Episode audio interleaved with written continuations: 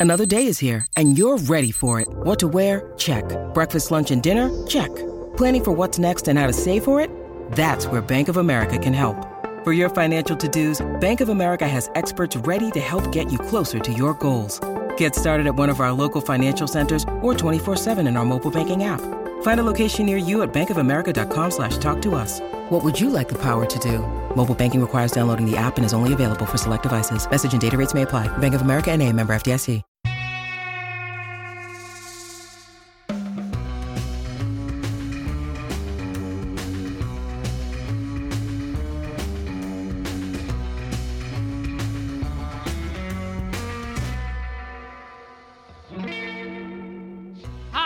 Is Gilbert Gottfried, and this is Gilbert Gottfried's amazing colossal podcast with my co host, Frank Santopadre.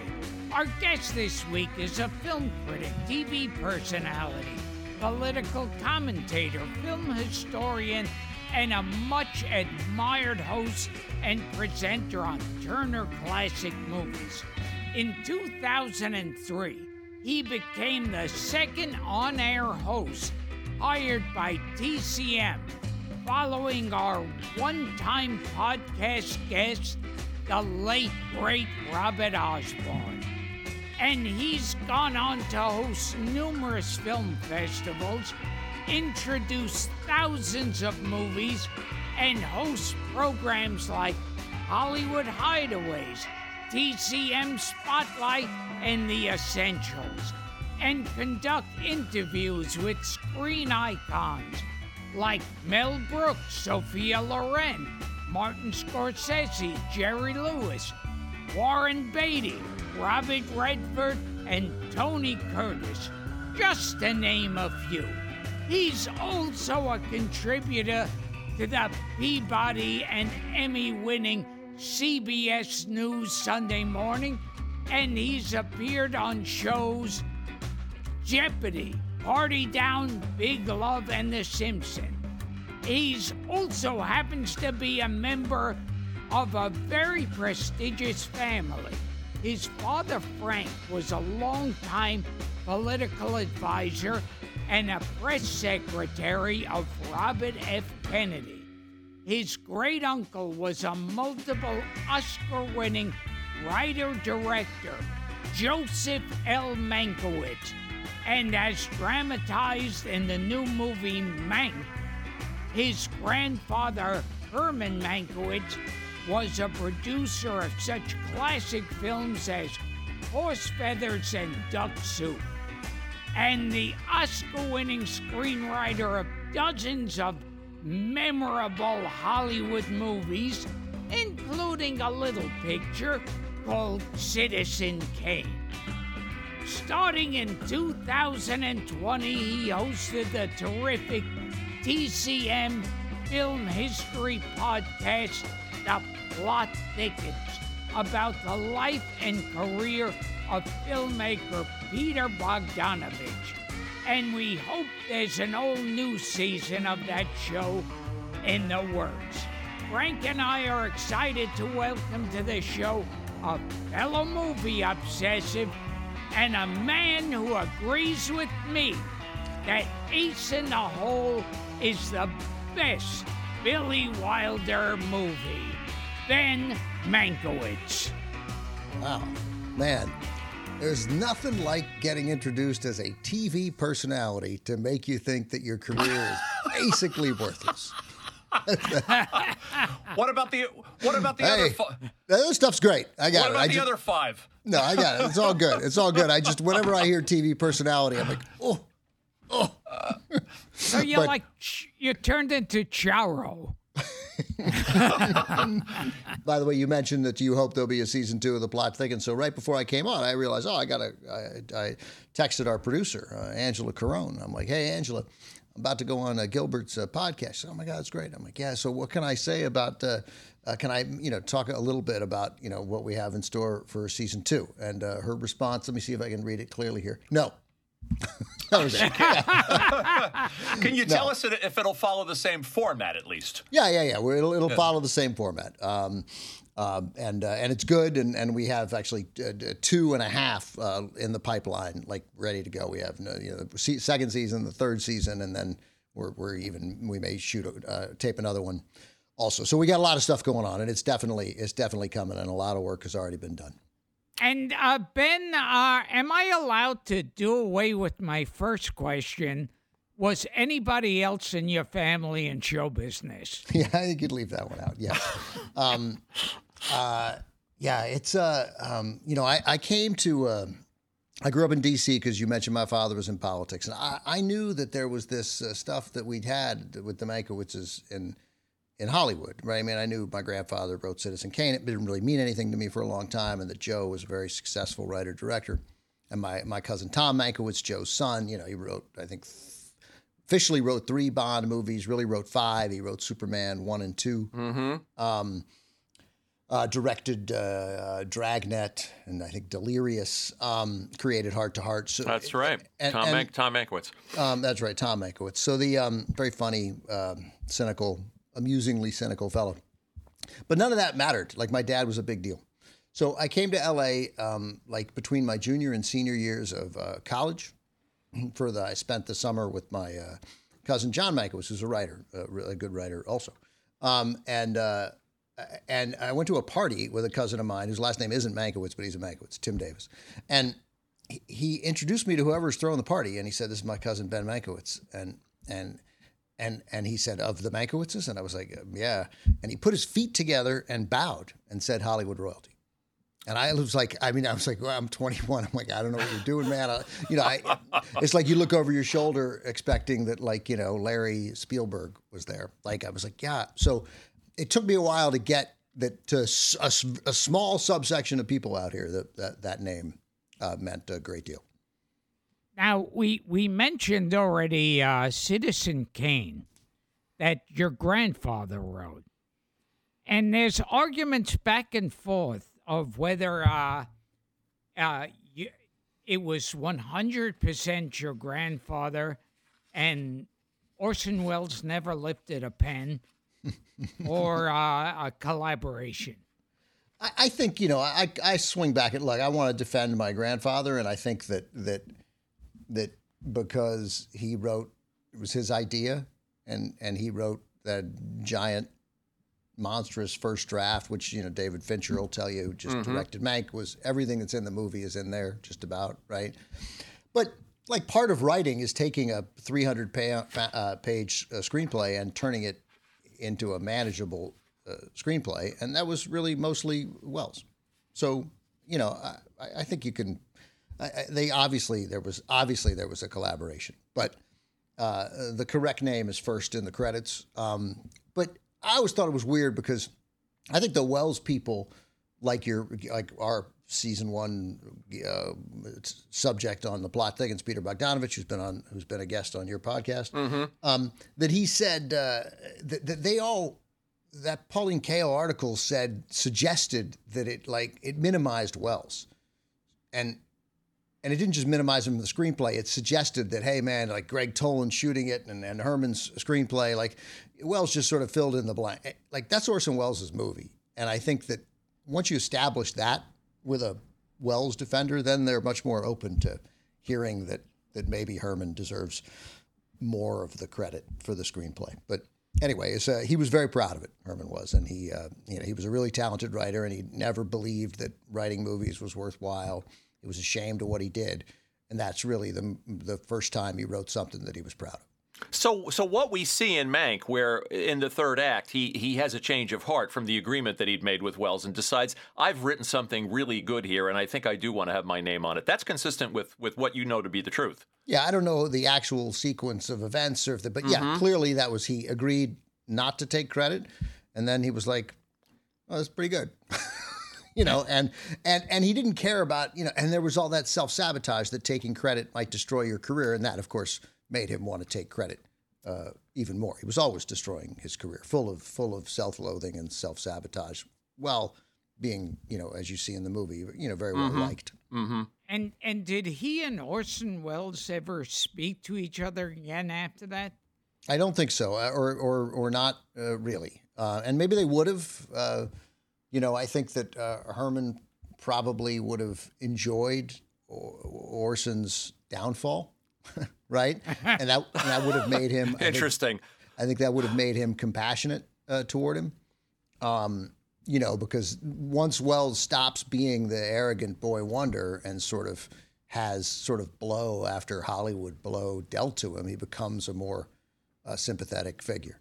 Mm-hmm. Um, and Herman liked to clearly like to switch it up on you. Like if you expected him to do one thing, he liked doing something else. The one thing the movie, I don't want to say got wrong because it, you know, Fincher can do whatever the hell he wants. It's his movie, and it was wonderful that he made it. I think, and but like Herman was, uh, Herman was against isms. I mean, Herman would argue for progressivism like he did in the movie, right? At, politically, if he were with a bunch of who he would consider fascists, like you know Louis B. Mayer and William yeah. Randolph Hearst. Yeah. But but if he were in an argument with a bunch of progressives or even communists who were saying like this is crazy, you know, we got to dis- uh, we got to dismantle corporate control of America, Herman would have said those are the people who give your guys jobs. What are you insane? You'll ruin the country. He just he argued with whoever was talking. So he was hard to pin down politically. He was never he was never one thing. No, no, no, not, yeah. not at all. Yeah. No, he was certain, and he was a very. I mean, what he uh, he was a strong anti-communist. That's uh, that's for yeah. sure. But he was also, you know, progressive in his uh, ideas. But uh, yeah, he liked uh, uh, he liked arguing. He was good at it. What did, what did the family think, Ben, when, when, when you first found out that a $25 million studio picture being made by an A-list director in black and white about your grandfather. And and, and how early in the process were you informed? uh, I was. I mean, I was like, I was never informed. I mean, no, nobody was informed. Um, uh, I mean, that was great. I couldn't believe it. I didn't believe it until I saw it. Until Fincher, he had a. You know, I was doing a piece for CBS Sunday Morning, and he screened it for just me and my wife in the, the their studio that they own part oh, of. Oh, that's cool. In Hollywood, and he wanted me to see it on the big screen. And I mean, the until like it comes up, the title card comes up, Mank. And I mean, I just, I mean, I started to cry. You're just wow. like, I, I can't believe this exists. So, yeah, I mean, people ask me what I think of it. I thought it was awesome. It was about my grandfather. It was called Mank. They say Mank 135 times in the movie. What do you think? I thought it was fantastic. and you have a little cameo in it too. Yeah, the, yeah, that's right. That was nice. Toward the end, nice adventure. Yeah. Yeah. What, oh, what, and, what, and go ahead, just Joe. so uh, we we already know the answer to this, and we've uh, talked about it on this show. But from a Mankiewicz, I we want you to say it. Uh, what does uh, Rosebud in Citizen Kane mean? Well, I think you know. I mean, you know. I mean, obviously, you know, it means the, you know, it's the it's the lost childhood. It's what you don't have. It's the love of your mom, right? Um, uh, you know, surrendered, um, and what you're chasing your whole life. But my grandfather had a bicycle uh, that may have been a Rosebud branded bicycle. The name is, but then again, I might be making that story up. I can't tell what I read and what's. But anyway, he had a bicycle that I think was called Rosebud, and he loved it. It gave him freedom growing up Wilkes-Barre, Pennsylvania. This has got to be like 1909, 1910, right around there. He's 10, 11, 12, 13 years old. And he gets his bicycle that he'd always wanted. And he goes to the library, um, you know, to read the way those rebel kids do. And uh, whatever, he didn't lock his bike. Who locked their bikes in 1910? I say like I know what happened in 1910. Anyways, his, his bike got stolen, and his parents were furious, or at least his dad was, who's the kind of person who got furious a lot. And uh, and they didn't replace it, and they blamed him for it. I mean, I love it. What parent today would be like, my kid went to the library. It's great, right? Yeah. Um, and uh, so you know, there was a that was a you know not as profound, but that was a you know a loss of freedom, and and that was the trigger to uh, to because the story about the bicycle is true. I don't know whether the name. I think that I think Bad Boy Gilbert was trying to lead you down a different road there, Ben. He was trying to what the, the what what Rosebud oh, yeah. was what, the inside joke of what Rosebud Thank was. Right. Yeah, I don't know whether that's true. Right, Mary. Uh, right, uh, right. Uh, Marion Davies is. Yes. Love well, part. Doris. Yes, yes, yes. That's right. Um, yes. And uh, I, I, that may well, uh, I'd like to think William Randolph Hearst had a lovely nickname for that. Yeah. So, uh, so I, my my uh, my story was slightly less illicit. I, I, yes. I mean, still good, a little Still- boy, still- and a library. still it's pretty good. good. It's pretty good. Still, still good. Yeah. Uh, I think it's sweet that you got emotional, and, and I'm sorry that your dad wasn't around to, to Oh. actually see it and experience it. that was a big part of what I why I got emotional. That my dad, my dad would have loved it because to, to I didn't know my grandfather, but that is what what you see in Mank, the way Gary Oldman played him, the way Fincher directed it. That was uh, that's how my dad described his grandfather, his father, hundred percent. Yeah. Interesting. Very interesting. Tell, tell us too. It Gilbert found this fascinating. We were talking the other night, uh, doing doing the research on your dad's childhood, and your dad was suitably unimpressed by the fact that that all of these people were in his home as a child, including Harpo Marx, who we read came to Passover Seder's. Yeah, yeah, that's right. Yeah, yeah, yeah. They were. Um, my dad grew up in a kosher home. Herman didn't care, but uh, his mom, my grandmother, did. Go, Goma. Um, yeah, Harpo Marx was there all the time, always uh, playing cards, gambling. Um, Love with, that. Uh, with Herman. Uh, but you know, all I mean, you know, uh, uh, you know, I mean, F. Scott Fitzgerald, and Thurber. Cukor, yeah, James Yeah, Thurber, you know, it was a- amazing. and never no movie talk, right? All all politics, all literature, theater. Um, It's funny. I I still, I mean, I know he was a person, but I still can't conceive of Harpo actually speaking Yeah, I know, totally, and Yeah. not not honking a horn or anything like I don't think he brought the horn to Seder. Yeah. Yeah.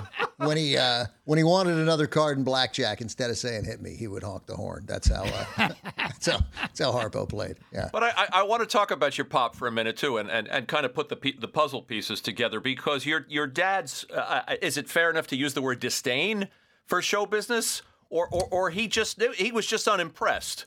Yeah, he was unimpressed because he grew up and uh, his dad was unimpressed. You know, Herman was Mm-hmm. unimpressed, and uh, and they just talked about important stuff. Man, it was a very you know, my dad was the smartest person in any room that anybody was in. Right, like he was always the smartest person, even in rooms filled with really smart people. So, but he was an entertainment lawyer for a bit. He like repped uh, Steve Yeah, I was going to ask you about that. Yeah, Yeah, he- Steve McQueen, James Mason. James Mason, Jay Silverheels. My brother said Jay Wow. Silverheels. Tonto shows up at the Wow, house in, Gil. in, in costume. you know, Oh my God! yeah.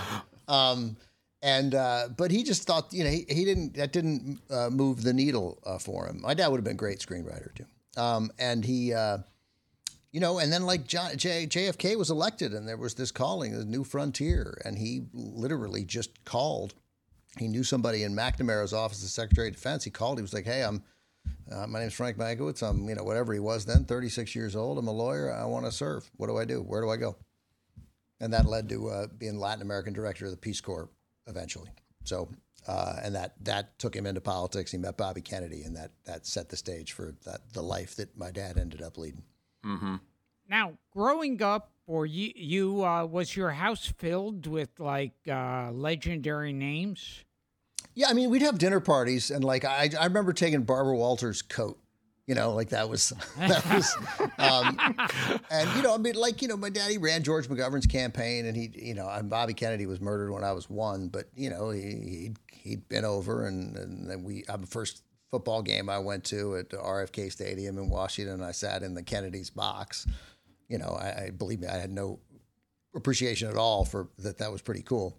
Um, but yeah, Cool so thing. there were there were political people and media people uh, coming over uh, all the time. You know, um, you know the uh, the my dad played softball every Sunday when he was president of National Public Radio um, for about six years, and he played for the NPR team, which was managed by Bob Edwards. And I went to every game and I watched and I'd keep score. Um, like I didn't think it was a big deal that Bob Edwards was the manager of the team. Turned out Bob Edwards was a big deal, um, you know. And uh, and he hired, you know, my dad, all these women who are now, you know, he promoted and at NPR, you know, uh, Nina Totenberg and and and Cokie Roberts and Yeah, he had a big impact on NPR. yeah, he did huge Yeah. impact on NPR. He started Morning Edition. I have to ask you, uh, it, it's it's un- uncom- uh, uncomfortable, but you can still see the YouTube video uh, of your dad making that announcement. First of all, he was he was in the Ambassador Hotel, helping Ethel Kennedy down from the stage, and what what did you say about 30, 40 feet behind That's what he said. uh, yeah, when he- the when the shots rang out? Yeah, yeah. So Bobby says on to Chicago. That's when they're in the Ambassador Hotel in Washington when Bobby Kennedy wins the 1968 Democratic uh, uh, California primary, um, giving him a big boost heading into the convention. He's probably no guarantee, but I think he's going to be the nominee. And uh, Oh, I think so. and he um, and then probably the president, um, and then so uh, uh, they all rush off with Bobby through this back way that they're going to go through the kitchen, and um, and Ethel was like hundred and ten months pregnant, and and she says she's on the stage and she says that's okay, boys, go ahead, I'll just get off the stage myself, and so uh, Rosey Grier. Uh, who was helping out Bobby with security and very active uh, politically then, and uh, uh, as were some other uh, prominent athletes. My dad and and and and and Rosey Grier went to help her off the stage, and so they were behind with Ethel when the shots when the shots rang out. And the YouTube video you're referring to is my dad announcing. Yeah, Um, sorry, I live near the Santa Monica airport, so you get some planes here. But uh, that's okay. the YouTube video you're referring to is um, is my dad making the announcement um, uh, that Bobby uh, on June 6th in the morning that, that Bobby Kennedy had been uh, had been uh, had died um, after about 36 hours or so after being shot. And you know, my dad was always so tough and strong, and, and as he walks off this sort of makeshift stage, they have us to go down a couple steps. Somebody reaches over. He told me who it was and holds his arm as a brace. You know, I'd never seen my dad need anybody to help him like that. So that's what gets me about that. Um, It's it's even hard to look at today. I mean, he looks ashen and he looks like a man who's been up for, th- which I'm sure he was, a man who'd been out without sleep for for for, for a number of hours. Yeah, yeah. He, I mean, he, yeah. Of course, he hadn't gone to sleep. Uh, Yeah. Since the, the, the night before, since two nights before, and uh, he said what kept him going through all that. You know, the campaigns were small then. Like he, Bobby was one of his, you know, three or four closest friends. There weren't. There were like six guys on the campaign. I mean, I'm exaggerating, but there weren't. So, Dad said what you know, like what kept him going was the fact that he had to set up a press room immediately at the Ambassador Hotel to handle. So, like, he had to get phones installed and you know set get chairs set up for everybody, and he had like you know two assistants, volunteers to help him do all that, and so it was just constant talking to press, keeping things going. That that uh, um, the thing that gets me about that is that moment where he, my dad's announcing who was with him, and he says, you know, uh, his sister-in-law, Mrs. John F. Kennedy, and you're like, oh I know. man, that family, that moment, that's you know that she's there with him. It's just five years later, less than five years. Amazing. Anyway, Of course, and he was working in two, in both administrations, and I mean, and uh, I mean, lived through obviously both, bo- saw both of his employers gunned down. yeah, my dad told that when he when he was in Peru when uh, in the Peace Corps when when JFK was was killed, and he uh, he was in some meeting, and he came out into the street afterwards. At the end of the meeting, goes down the elevator, stairs, whatever, comes out in the street to go to his car, and he said people are walking around the streets in Lima, the street he was on, and, and like just you can tell instantly something's going on. People are like walking around; they look like a state of shock, right? people are whispering and people are just staring. And my dad asks somebody, you know, ¿Qué pasa? What's happened? Um, and the guy says, you know, el presidente murió, you know, whatever, however you say that correctly in Spanish. The president died. And my dad says, oh, lo siento, I'm so sorry. And, uh, and the guy says, no, your president, which is a- Wow. Another idea of, of how big a deal JFK was in, course. in Latin America. Yeah. And he visited the grave every year. Your dad, didn't he? Bobby's, yeah, yeah, yeah. Yeah, Bobby's. Yeah. yeah, yeah. Yeah, That's sweet. Brought That's- flowers, yeah. It's sweet, and it's and it's interesting to see that, that he never became disillusioned. Uh, w- w- you know, in, in, in light of everything, these two earth-shattering events Oh, that, that, was- that my- must have affected him so directly and Oh, deeply. totally. Yeah. I mean, and his his sister was killed in uh, California. Sister, great writer, uh, jo- Josie Mankiewicz, my daughter's name for her, um, and uh, uh, killed in a cab accident. Two cabs hit each other. She was standing on the corner with my cousin. I didn't know Um, that. And I'm sorry. Uh, yeah, and they were incredibly close. She was 16 years younger. So I mean, yeah, my dad, the the violence really uh, did shape him. But no, he was always really optimistic. It wouldn't matter. I mean, you could see like a poll that would show, you know, Reagan leading Mondale 57 to 40. And dad would be like, you know, he- he's down to 57 and Mondale's in the 40s. I sense this is turning around. You know, like, you know. He- you have to was- love him for that. yeah, he was always he, he was always he was wrong a lot. He was really smart, but he he he did. He always thought the best of this country. He really did. He was always these that that, that he didn't live through the Trump era as a, a comforting Yeah, a to me and my brother in some ways. Yeah, because Yeah. that would have blown his mind. Tell tell us about Mad Dog of Europe. Oh yeah, Mad Dog of Europe. That's great. yeah, that's fascinating. So in 1933, this is how smart and on it my grandfather was. In 1933, that's the year Hitler came to power, right? um, in Germany. He he wrote a screenplay called Mad Dog of Europe. Um, it's hard to know whether it was about Hitler. The the the the the young fascist in its name is Adolf Mittler. I love So, that. It wasn't exactly oblique. Yeah, yeah, yeah. I mean, uh, they didn't even go with like Heinrich Mittler. He's like no, Adolf Mittler. That's good. I, I got it. That's enough. I changed H to M. I'm not going any farther. That's it. Um, uh, and uh, uh, and then the studios wouldn't. You know, he, they tried for a long time to get the movie made, and there were people be interested in it, and it got passed down. But I mean, year after year after year went by into the 40s when there was still some interest in. Uh, in making it, but you see the letters from the, the production code office from Joe Breen, and um, they were they were terrified of you know offending uh, German Americans. Uh, you know, I mean, Hollywood, you know, did not did not take a tough stand uh, on fascism for forever. I mean, the you know, the Oh yeah. money Well, dictated everything, and I, I I get that to some extent. But anyway, the movie never got made, but it's a fun uh, it's a fun uh, screenplay to read. and and uh, this was like um, they they felt like they were making so much money out of Germany. I think Yeah. that was part of it. Part of it Yeah. was the German market. Part of it was Ben says offending German Americans. Yeah, it's both. I, I you're right, Gilbert. I, I should that also it was just getting. They didn't want to piss uh, these guys off because you know they wanted the movies. Every studio wanted their movies to play in Germany, right? Um, and uh, you know, as it and the but the great thing was is that you know, and it's in my grandfather's at New York Times obit, is that he was uh, his movies were banned. Um, in Oh, Germany. yeah. Joseph Joseph Goebbels uh, banned banned all Herman Mankiewicz movies in Germany. I mean, I think they ended up banning just about every movie, but they specifically early on because of Mad Dog Europe banned Herman Mankiewicz movies. And and my dad was on Nixon's enemies list, White House enemies list. So it's like pretty good. Like Yeah. you get you get you get you get one guy on Hitler's enemies list and another guy on Nixon's enemies list, and not uh, Two badges of honor. Two badges of honor. Obviously, one a lot worse than the other, but still both uh, both. That's pretty proud. Those are good enemies. And I heard they used to like have send them movies, the American films, to Germany, and Germany would give them notes. Oh, I didn't know that. That's awesome. I Yeah. yeah. Would love Like, oh, this is sounds like a little too anti-Nazi and stuff like that. I, I, I've noted. I mean, the, the you read the the I, I read the the how to help my dad out with his book, uh, which is worth reading uh, for anybody who can find a copy now. So as I was Yeah, saying, well, tell, well plug, plug it. People can find it on so Amazon. yeah, his memoir is called "So as I Was Saying," and it's uh, it's about growing up in Hollywood and politics and all these sort of great stories. My dad's sort of at the center of a lot of things that went on during his life from the '60s into the to the end of the century, and um, uh, and uh, so I helped him and, and, and, read a bunch of the exchanges about Mad Dog Europe, and you can see what, what you were talking about, Gilbert. The, this notion that that the production code office they were just essentially terrified the entire time, right? Like, oh, we can't do this because Lord knows how heinous, how terrible it would be if, God forbid, we we offended some people, right? If we got to, except for people who were already have offended and we don't care, we can offend them forever. Like we don't care, we can offend black people.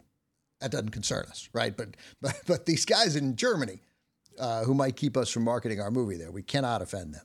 Uh, and that was a consistent theme, just comes up again and again and Yeah. again. It turns up in Mank. Actually, there's that scene where they're in Hearst Castle and uh, and they're talking about Hitler when they have Chaplin sitting at the piano.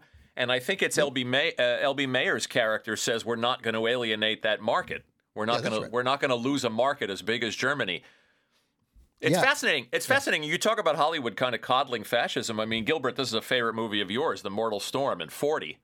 But really, that's kind of the first It is. full blown anti fascist movie to come out of a Hollywood studio. And, and that's seven years after Herman is writing his screenplay. Yeah, that's right. Mortal Storm Yeah. was was the was the yeah. first time. Took till 1940.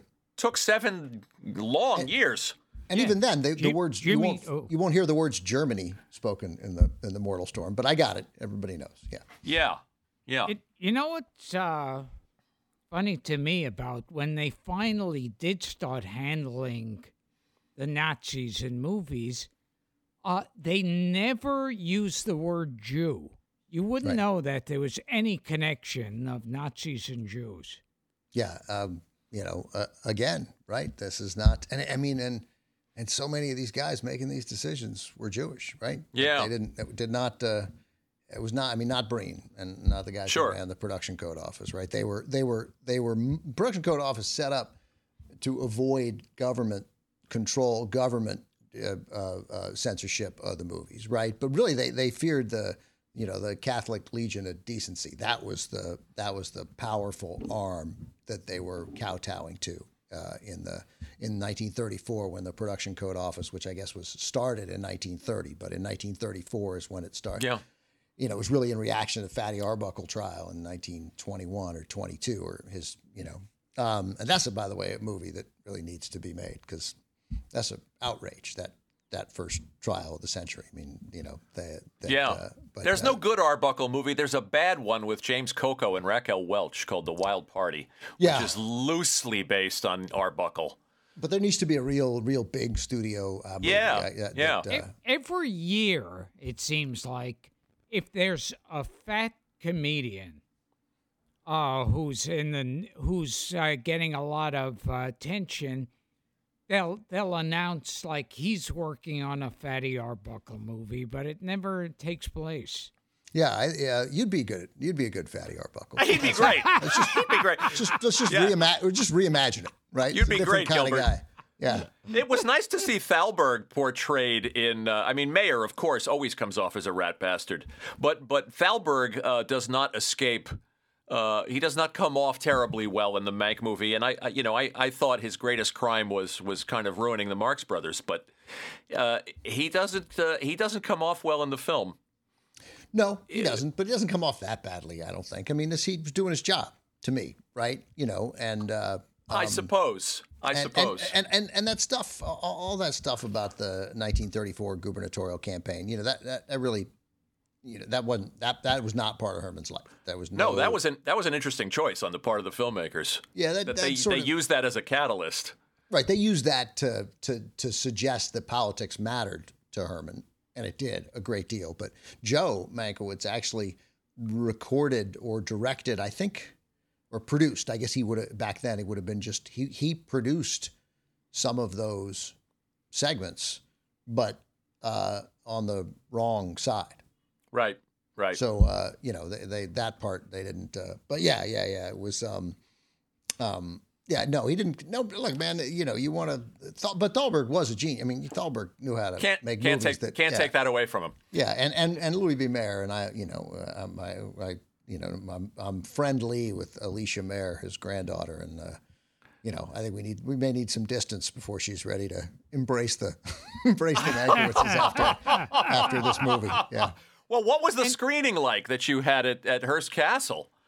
Oh man, it was great. So it was. Oh, at Hearst Castle, the, screen, the, Citizen Ci- Kane. the Citizen Kane screening, yeah. Yeah, so I, the, I I hosted it for the for the San Luis Obispo um, Film Festival, uh, which I've done some stuff for in most years. That there has been one, and uh, and one of their big events was screening Citizen Kane in Hearst Castle. It had never been screened in the That's in the that's amazing. in Hearst's actual screening room. We'd done it a year before, a couple years before, at like the the theater in the in the you know the in the gift stop shop. I mean, it's a real theater, but I mean, but that's built later. Not that was not part of Hearst's empire. Um, and it was cool. It was just really neat to to to screen it there. Um, and uh, you know, and uh, but uh, you know, and they were given a tour and the the the docents. That's how you say that word, right? I always Yeah, that. docent, yeah. Yeah, those they were given the tour, and they're like, really, like they don't get any of the things that made Hearst crazy. Like they think, and like in this, you know, in the ceiling, he brought in from Italy, you know, piece by piece, and it cost eleven billion dollars. But it was his commitment to excellence, right? And this, you know, he, you know, it was taken as they killed a white tiger in Kenya, you know, and you're like, you know, he sounds crazy, right? Right? You guys, but no, they think, no, no, this is awesome. Uh, but anyway, it was really, it was a lot, the Hearst. They were great uh, to to let us in there, and it was, uh, it was cool. It was just, it was a blast to do it. It was cool. Time heals all wounds, doesn't it? We will return to Gilbert Gottfried's amazing colossal podcast after this. You know, getting back to to Thalberg, it's like I always thought, as much as people consider it a classic, I always thought to me, Night at the Opera was just the beginning of the end. And going back to Herman, I thought that their two greatest films were Horse Feathers and Duck Soup, because those were completely insane. What do you Yeah. What do you know, Ben, about about his his experiences with the Marxes I mean, in, they, the, in those Paramount days? I mean, he hated him. I mean, he loved him, but he, but he, but he hated I, him. I tried to find Groucho. and I went through all my Groucho books trying to find one flattering thing that he had to say about Herman, and I couldn't find one. yeah, I, I don't. I, I mean, Although Nat Perrin, a longtime Marx Brothers uh, uh, writer, is interviewed in, in, the, in the Marx Brothers scrapbook, and he says Groucho's out of his mind. Herman Mankiewicz was a genius. Yeah, I, I think that that's. Uh, I mean, the you know he he Herman loved he did like creative people and he he liked you know that's why he brought out all these other great writers, right? I mean, Ben Hecht out there and Charlie. Yeah, Lederer. sure. And uh, so with that great telegram, which is that's true that was in the movie. The Tell, tell Gilbert the telegram. I don't think he knows. So he sends great. this- so Herman comes out. He's writing title cards for silents, right? And uh, uh, you know he'd been a theater critic and a, and a foreign correspondent, and a European. He was in Berlin for a while for I think the Chicago Tribune, and he'd been a theater critic. He was a failed playwright. All of that he thought was distinguished. You could write great American novel if you wrote plays. That was good. Even a theater critic, it was good. But making movies, this popcorn nonsense for the masses, that's a shameful way to make a living. That was Herman's crazy way of thinking. So, um, uh, but it was he made he he was good at it, right? And uh, so he he's out here. It's like 1928, 29. and He's writing title cards for silents, 27, 28, and he writes Ben Hecht back in New York.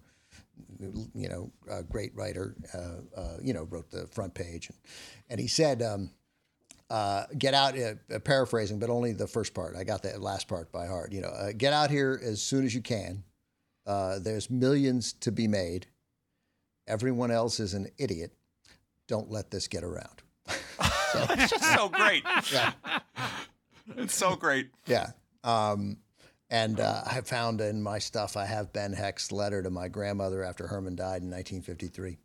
And uh, uh, man, Ben Hecht could write. Like, that is a letter about what a profound I'll- loss it was. I'll was. bet. And, I'll yeah, bet. Um, it was good. It was cool to read. I just found that like a like a month ago.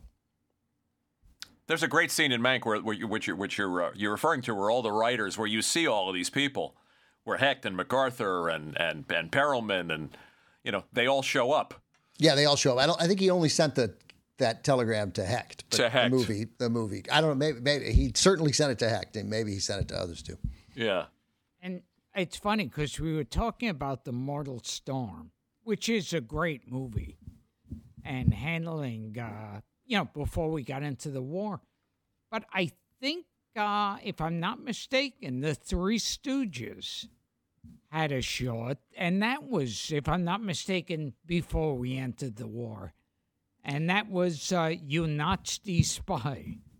You. What was it? You Nazi Spy. the, um, yeah, I mean, you, uh, you could get away with a lot more in a comedy, right?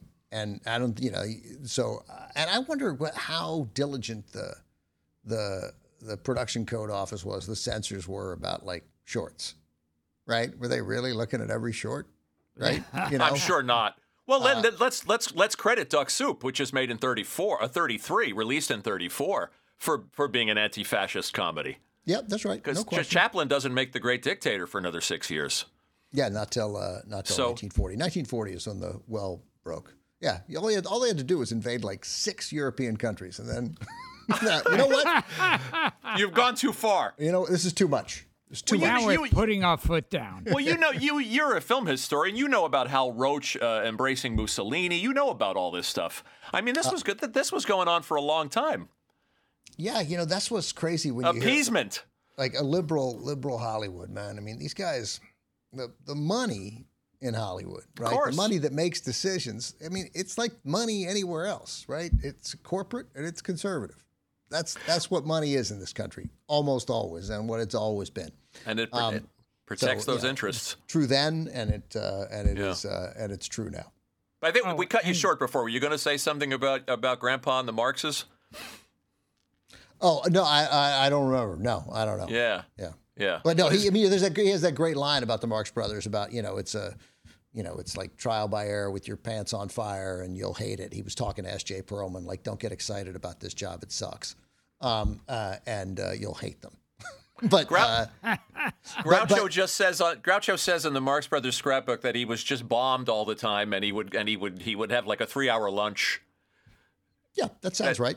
That sounds right. Yeah. Um, But his name is on their best pictures. his name is on their best pictures, and and, and they were at their be- whatever that process was, right? Yep, I mean, it yep. worked. Like he got the best out of these enormously talented people.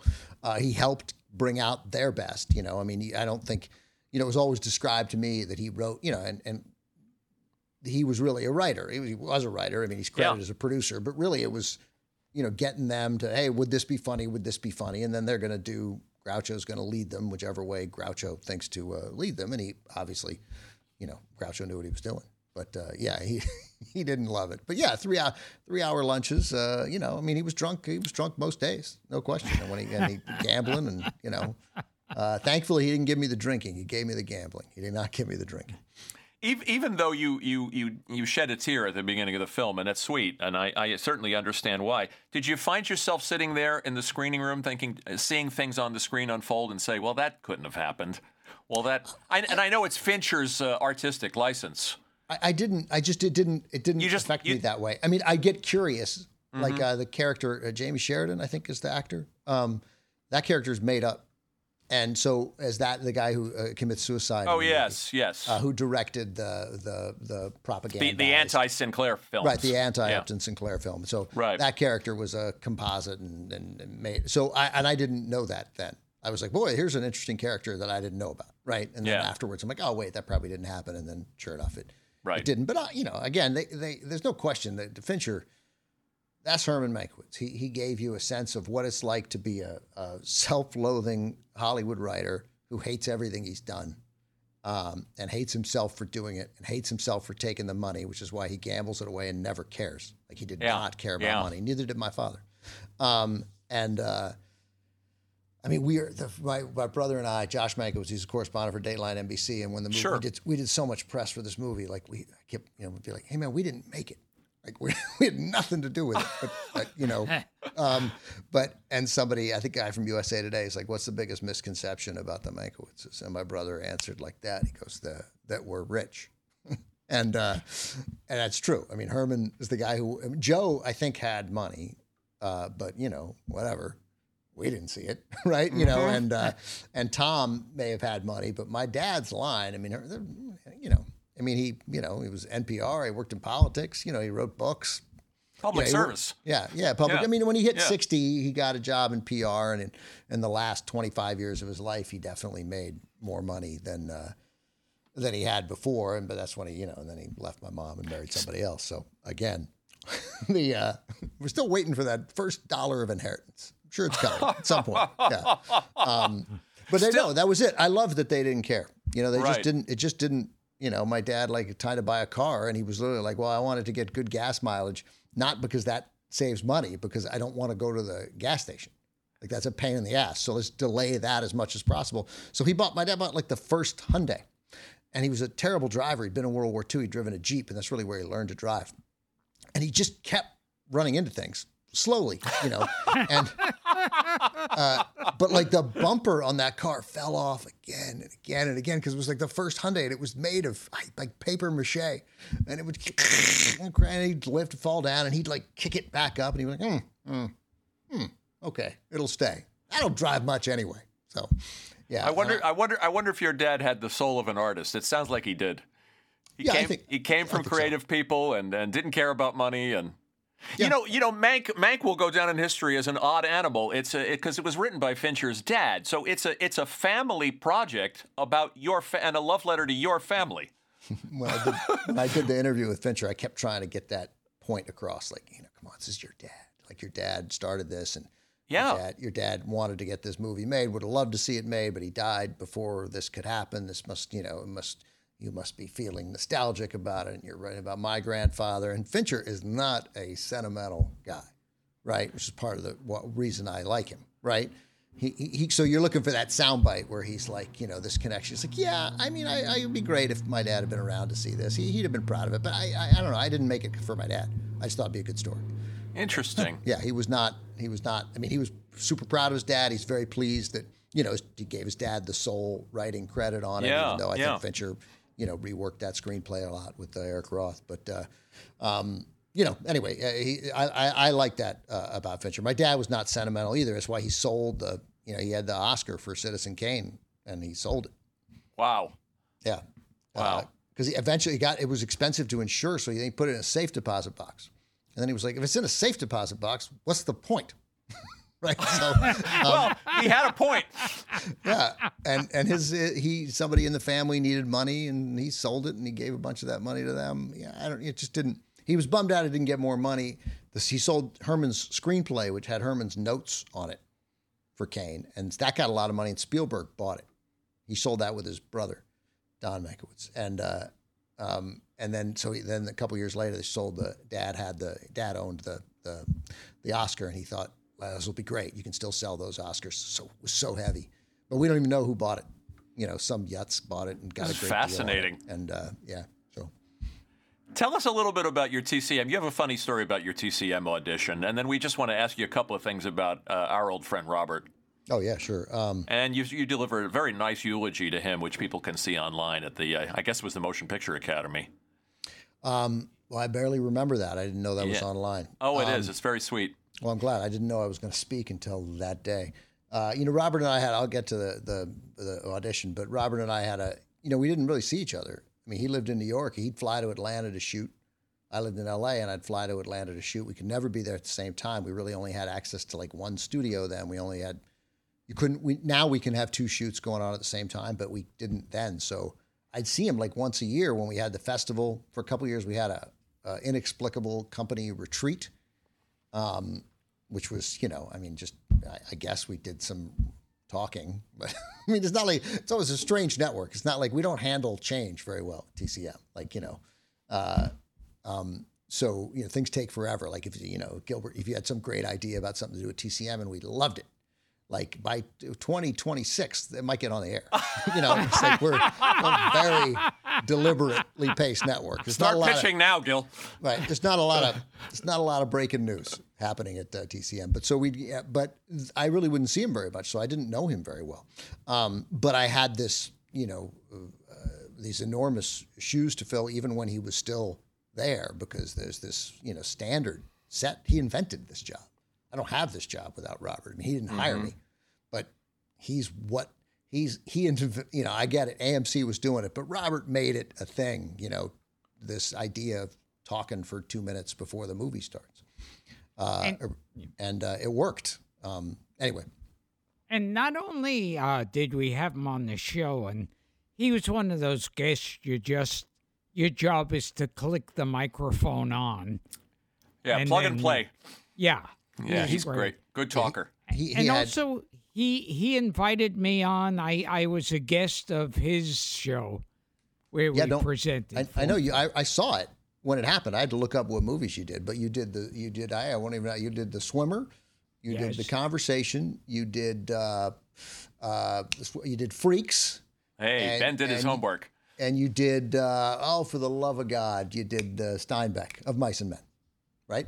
Unbelievable. Very yes, good, Ben. Very good. Unbelievable. you're the you're the first guest who's ever prepared anything. that is amazing.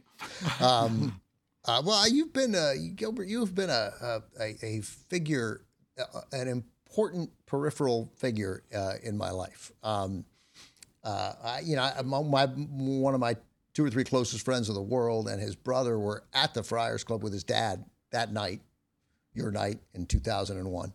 Uh, and they, they talked about it before I, the idea that I could ever watch it again. I mean, and they were like, it was the funniest experience that I've. ever I'm not. I'm not exaggerating one bit. They said it was a transcendent experience for them. Never laughed that hard. Never needed to laugh that hard. Thought it was the greatest thing they had ever seen. Yeah. Um, and uh, you know, and then and you know, and on Howard, I just like it was like I it was like, man, this guy is cool, right? And then so anyway, so it's a anyway, it's a big thrill for me to be uh, uh, uh, to be uh, to be talking to you. Yeah, that was right after September 11th, and I did the Aristocrats. and uh, yeah, the place blew up. It was uh, Yeah, Yeah, they said they were like crying. They people, it was they were uh, my friend Michael Schur and his dad. They're in the they're crying. They couldn't they couldn't believe what was happening. And it, what was it like three weeks after something like that? Yeah, like October first or something. shortly. Yeah, yeah. Um, it was well done. It was well done. Thank Um, you. Uh, yeah. So Robert was a um, anyway. It was an institution. But for my audition, you know, like I, I auditioned for. I know you know you've talked about this with some of your guests uh, before about this auditioning process and how unbelievably horrible it is. It's just, and I sucked at it. I mean, everybody's bad, but I'm really bad, and I'm not an actor. So this was like game show hosts, a couple of little acting gigs, but I didn't even really prepare enough. And the game show host stuff, like you had, there was always like you, they wanted you to tell the rules of the show, and the rules of the show, they were impossible. The shows that games had never get, you know, welcome to, you know, what's What's on my foot? Here's how we play. Three contestants, but you'll switch after round one. You have to decide what's on Leslie's foot, but then Leslie will have a chance to come back and then say what's on your foot. That's worth two points. Are we clear so far? Then everybody comes together and they make a bet. And you're like, you got to read this and sitting in an audition room. no, it's baffling. It's always baffling. There's rules that no one could possibly follow, and you're like, and they got cue cards, which are, you know, I get it. This is a podcast, but like, so you're taking your eyes from camera, and you're darting them just a little bit left, right, to catch what the. And it always sucked. It was terrible. I must have not gotten 100 jobs easily, 110. I was like, oh, and 110. It got so bad that I tried to unjinx it where I decided I would tell everyone every audition as if I was about to get the job. Right. As soon as I'd go to audition, I got an audition today. Here's what it is. I'm probably Unjinx it. I like that. yeah. It, uh, that oddly enough didn't work. So um, I was a finalist to host the daytime version of the Weakest Link. Um, so I got I signed that contract that they make you sign first before they hire you, right? And they're like, so in case they do hire you, they don't have to pay you very much. Uh, and uh, you know, and so it's like a seven year contract to host the Weakest Link. Obviously, I didn't get it. Um, but it was like four guys, and they all like had I had a goatee then. They all had glasses and a goatee, and and uh, they're all white guys. They it, like obviously, I mean, it was just you go in there and you know if you're rejected, it's you, right? They're not going. They're not looking for a different type. They're looking for exactly your type, but not you. Um, so I learned how to say. I thought I'd had my spin would be why I'm so bad at this. So I waste the whole night before learning how to and the line from the British show, and I guess it was a big hit here too, from Anne Robinson, the host. She would say, "You are the weakest link. Goodbye." Right when somebody got knocked. I remember. Yeah. And so I learned how to say goodbye in like a dozen languages, you know. So I'd be like the, you know, you are the weakest link. Dos vidania, right? You are the weakest link. or even Arrivederci, right? And so I get I get my turn, and it's a full 30. Most of these auditions, they're horrible. You know, it's like you come in for a minute, you read, it's a sterile white room, there's a casting director there, there's nobody else, it's empty, there's no reaction. You try to be funny, you try to be personal, right? Nothing. They don't laugh they mispronounce your name.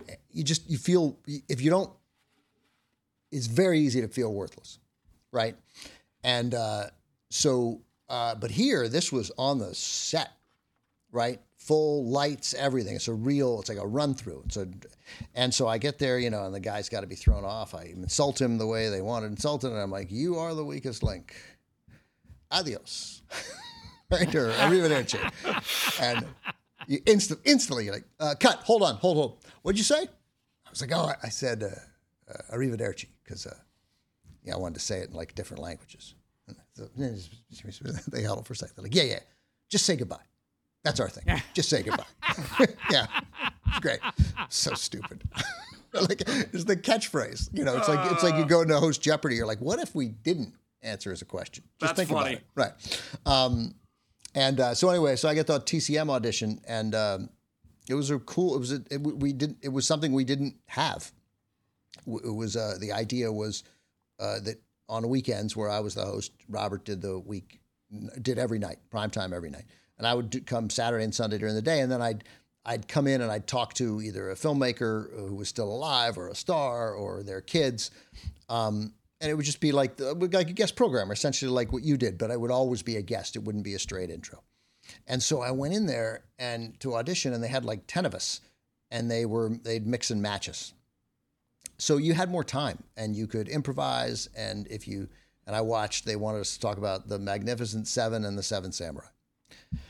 So you know, whatever. I watched them the night before. I mean, I'd seen them, but I watched them fresh, and and I uh, and then they kept. They'd be like, okay, this time Ben, you're you're the host, and here's the expert, and then they'd switch it up, and then they'd have me. I then I went with every group. They kept bringing me in, Ben, and I was like, ah, oh, they like me. So that led to the second audition, where it's just in a hotel room, and they'd given up on that idea because it's too hard to book. And they're like, yeah, you're just going to read intros like Robert does. And it was uh, um, it was an intro for the bishop's wife mm-hmm. in the prompter. They'd given it to me. They're like, you can make any changes you want, put it in your voice. But I was terrified. I changed nothing, right? And I, I read it in a teleprompter. I'd been a news anchor. I could read a teleprompter. I'm good at reading aloud, right? So, um, didn't really ever strike me as a skill, but uh, and uh, and I read it and I finish, and the guy goes, "No, this is not your first uh, barbecue. No, not your first rodeo."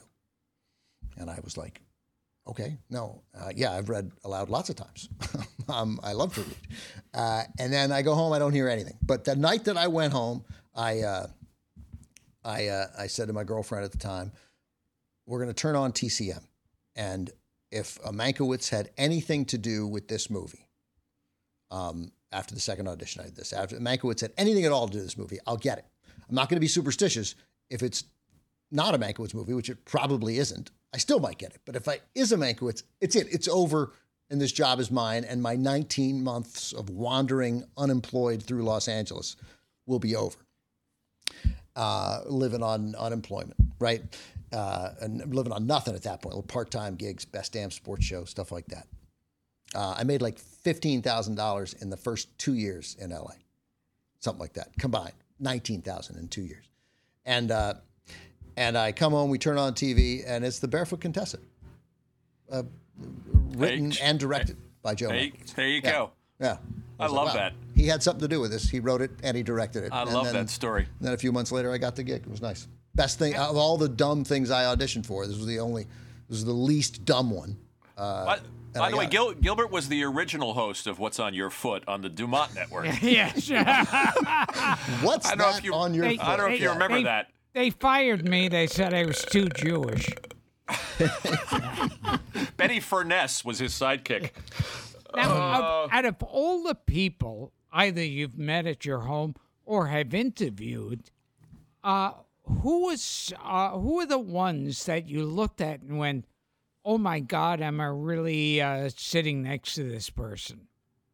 It, it happens a lot. Um, I mean, it still does. I mean, like Mel Brooks and I are uh, friendly now.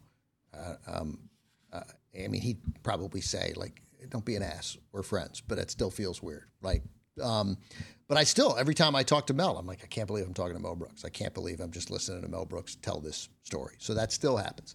Um, but like the people who got to me hard in that moment, where it was this combination of of nerves and I can't believe it, and they're going to expose me for the fraud that I am, right? Which I guess is, I don't I mean, I have that a lot, um, but um, but I think a lot of people have that feeling. Um, were uh, uh, Max von Sydow. Wow. Like, I just knew that von Sydow was going to see right through me, right? Because he's so serious and, you know, I mean, he stared down death for crying out loud. He's not going to be this silly little DC Jew is not going to. he's not going to have what I'm. And all I want to talk about is three days of the Condor. You know. Oh, I love that one. Right. You know. Yeah. For, for that day, um, and uh, so um, and of course he's lovely and disarming and funny and kind and so. But I was super nervous for him. I was nervous for Sophia Loren for obvious reasons. She's just the whatever the wattage that stars have, right? Where you're like, she has as much as you can have, right? I mean, she just has it. And the uh, the green room when she was there was everybody made an excuse to be in the green room, but nobody went near her. So they all crowded in there, but then there was this constant 15 foot circle around her. She, in fact, went to a sort of little off area and sat down by herself. You know, and then I was like, I think I, I'm about to interview. I should probably go in. But anyway, so that was, and she was all, she wrote on her hand. so great. So she'd done an interview there. Robert got sick that year. He, he was going to do a long form interview with her, and she ended up doing an interview with her um, uh, with her son Edoardo Ponti, who had, uh, was is a director also and a lovely guy. And uh, but I did this. That was for a show that we produced. But I did a long interview with her before Marriage Italian Style. And uh, and she, I guess, before we went out on stage, Edoardo says her English is not great, right? Or maybe it's because she stopped making English movies regularly and she lives in Europe, and so she doesn't use it as much. But she um, so he tells her to say to the crowd at the Egyptian Theater in LA, closing night of the festival, packed house, obviously, to see this wonderful movie. It's a really great picture. It's a good movie, yeah. Funniest, funny. I mean, this is the definition of a comedy and a drama put together, which is my point. And he says to her, call it a dramedy. That's what it is. Call it a dramedy. That's what the kids say now, dramedy. And she's wearing this like silk white pantsuit and I, I, followed her out on stage, and I remember thinking, I, I you know, like I, am like sort of checking her out in this white pantsuit. I'm like, Sophia Loren, she's 82. What are you doing? Like, stop, stop being an ass, man. And uh, and uh, um, and I do the interview, and she's lovely, and she's so smart and thoughtful. And then and she, and then she had taken a sharpie and she had written on her hand in with this beautiful, you know, I don't I don't know anything about clothes, but that was a whatever she was wearing cost some money. And she wrote dramedy in Sharpie on her hand and she holds it up and she says, you know, hey, my son told me to call it a she holds it up to the crowd. She goes, a a dramedy. And it's all sloppily written all over her hand. And I was like, I now so that's disarming, right? Then as soon as she does that, I relax, right? That that helped. And Jerry Lewis also was a because I knew that he you know didn't suffer fools. We've all probably, if you're interested, many of you guys have probably seen that interview. He, you know, Jerry oh, Lewis yes. can can, yes. can destroy an interviewer. I mean, Jerry Lewis was kind of an ass, um, and uh, but you were good with him. I, he was great. I, I guess I later learned that Jerry Jerry didn't like Robert, and Robert didn't like Jerry. So I had this huge edge because I wasn't. oh, interesting. Right, and he loves Joe Mankiewicz. He only wanted to talk about Joe Mankiewicz movies. Um, and so I did Jerry a couple times, and he was friends with Illeana Douglas, who's helped us out, who's a friend of mine. Oh, we, too. lo- we love Illeana. Yeah, Illeana's the best, and yeah, so she's been here. So she, uh, anyway, so it was great. He was good, and he was funny, and he was charming, and he was nice to me, and he didn't, you know, he didn't, he didn't, he didn't expose me, and and we did a thing. We so we did a couple things together. Did one for his 90th birthday or his 89th birthday, maybe, um, and uh, not long before he died. And then, you know, I'm, I'm home and I get a call from this 702 Vegas number. And I answer the phone. I'm like, hello? Um, oh, no, sorry. I answer, I, I, don't pick it up. Right. And it's, uh, I, get, I get a message and it's, uh, uh, you know, Ben, it's Jerry Lewis. I enjoyed the interview so much. Uh, give me a call. Uh, uh, let's chat. Let's catch up when you get in. Call me. This job is so good, right? this job is so good. Jerry Lewis called me, just wants to bullshit, right? So I pick up the phone. I call back. And hello. It's not. He, there's no wait for Mr. Lewis. Mr. Lewis answers the phone. I go, Hey, uh, is Jerry? Yeah. He goes, Hey, it's Ben Mankiewicz. I got your message. Oh, terrific, Ben. Terrific, Ben. Uh, thanks for calling. that was it. That was it. That was our conversation. That's great. Yeah. yeah. Oh, good. Yeah, I just want to call you back. Yeah. Oh, great. Thanks for calling, Ben. Good I know. Yeah. Uh, I, I, know. In answer to Gilbert's question, doing a little research on you, a lot of research on you, that Ernest Borgnine was somebody who who who, who touched you. Uh, yeah, he was great. Yeah, but, er, but Ernie was great. He he, uh, he wrote me a really nice note afterwards, and he did. He was one of the first big interviews I did, and mm-hmm. you know, in the first year or two that they started, you know, they didn't give me anything for a long time at TCM. Um, they gave me a political thing in 2004 where we interviewed political, we interviewed two Republicans, two Democrats about movies that influenced them. And we got like a super good group of people, by the way. We got Joe Biden and uh, uh, uh, John McCain, who were both great, and then Orrin Hatch from Utah, and then we got John Edwards, which was less great um, as it turned out. Um, but uh, but then nice like lineup though. It was a good lineup at, at Yeah. the time, and John Edwards is a good story. I won't I won't waste it, but like it, John Edwards demonstrated how much of a fraud he was in that conversation. Oh, interesting.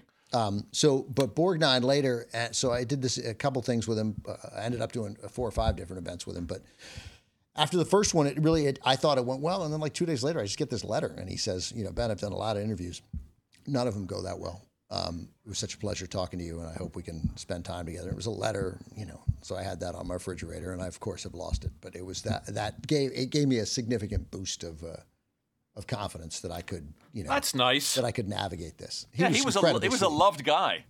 Yeah, everybody, by- by all everybody liked him. accounts. Yeah, Yeah. everybody liked everybody. But I mean, so much like uh, Eva Marie Saint, uh, she's just you know, she's awesome. It's unbelievable. Tippi Hedren was has, has been great. Angie, there's nobody nobody more fun than Angie Dickinson. Nobody more fun than Angie Dickinson. I It's bet. So yeah, and we, we do an event in Austin before we show Rio Bravo, movie she made with John Wayne for Howard Hawks and and uh, and this great old theater in Austin, and the crowd's packed, and she's just so good. She's telling these Frank Sinatra stories, and you know, and then she pretends for a while that you know, you know, like she's been, are you asking me if I was intimate with Frank Sinatra? Because I don't know that that's appropriate. And I'm looking at her like, are you kidding me? Really? right? Yeah. And she goes, I guess if you really want to know, I don't think they care. And I'm like, oh, okay. I'm like, I think they care. And she's like, do you care? And they're like, ah, right? You know, and so, Playing you. um, she's just playing around and then and then finally so then they take questions i don't like taking questions from the audience because it can go wrong right and uh and people frequently are like you know my grandfather's brother lived on the same street it's a very long setup so this guy gets up and he, he not only asks a question he comes to the front of the stage and he's got a um, like a policewoman um, uh, uh, poster that he wants Angie to sign clearly. Um, and he is reminiscent of the comic book guy in The Simpsons, right? and we to me, get, that's we my, get it. We That's get my first impression of him. That T-shirt doesn't it doesn't come all the way down, um, and uh, and he starts talking about how much he loves Angie, and it's just he's droning, it's monotonous, and and I'm trying to keep it lively, and then it and then he says, you know, because every night I'd turn out the lights with your poster above my head, and I would think about you, and right. And I'm like, oh no, right? You know, we can't have this. This is Turner Classic Movies, man. This is a, you know, we don't have this kind of audience, man. Um, and uh, and so and I'm like, okay, I got it, we got it, I got it, I got it. Thank you, thank you, thank you, thank you. And Angie, I reach forward with my hand to say stop to him, and I it's the hand that's closer to Angie, and she reaches out and knocks my hand down, and comes out of her chair like on a knee in front of the chair, closer to him, and she goes, "Go on." It's hilarious. Yeah, so good. Perfect. So Perfect. good. So good. Yeah. We will return to Gilbert Gottfried's amazing colossal podcast, but first, a word from our sponsor. What, what about Tony Curtis or Mickey Rooney? And please tell us there's a story there in either one of them. Uh, Tony Curtis, uh, uh, mostly what I remember from Tony Curtis is him telling me what I had been told he already thought, but I asked him about it. So that uh, no uh, self respecting man uh, wearing a collared shirt ever has fewer than two buttons undone. And you really should have three, but at a minimum, two. So if you only have one, you're a dork and nobody wants That's to great. sleep with you. That was essentially like, if you, you want to have any success in life, it's a minimum of two, and it should probably be three. Uh, uh, Tony, I did early on too. I was super nervous. Some event in in uh, Long Island. We drove out from Long Island to the city together, um, and uh, he was very nostalgic about growing up in New York. That's really what he wanted to talk Yeah. about uh, on the ride. But um, but the most all I can remember, the big takeaway we screened, I think, some like it hot was uh, uh, was him talking about the shirts, um, and then. Uh, so Mi- Mickey Rooney. So we, it's like again early. I think I think it was no, it was the first big interview that I had at the festival. Ernie Ernie's thing was the next year uh, on the road to the festival. We did events with him all over the country. So that's what. But in like our first festival was 2010, and they gave me um, Mickey Rooney. It might have been 2011. They might have given me nothing the first year. I can't remember. So and it's Mickey Rooney, and uh, and it's at the again, it's also the Egyptian Theater, and we're screening one of his uh, uh, Judy Garland movies, right?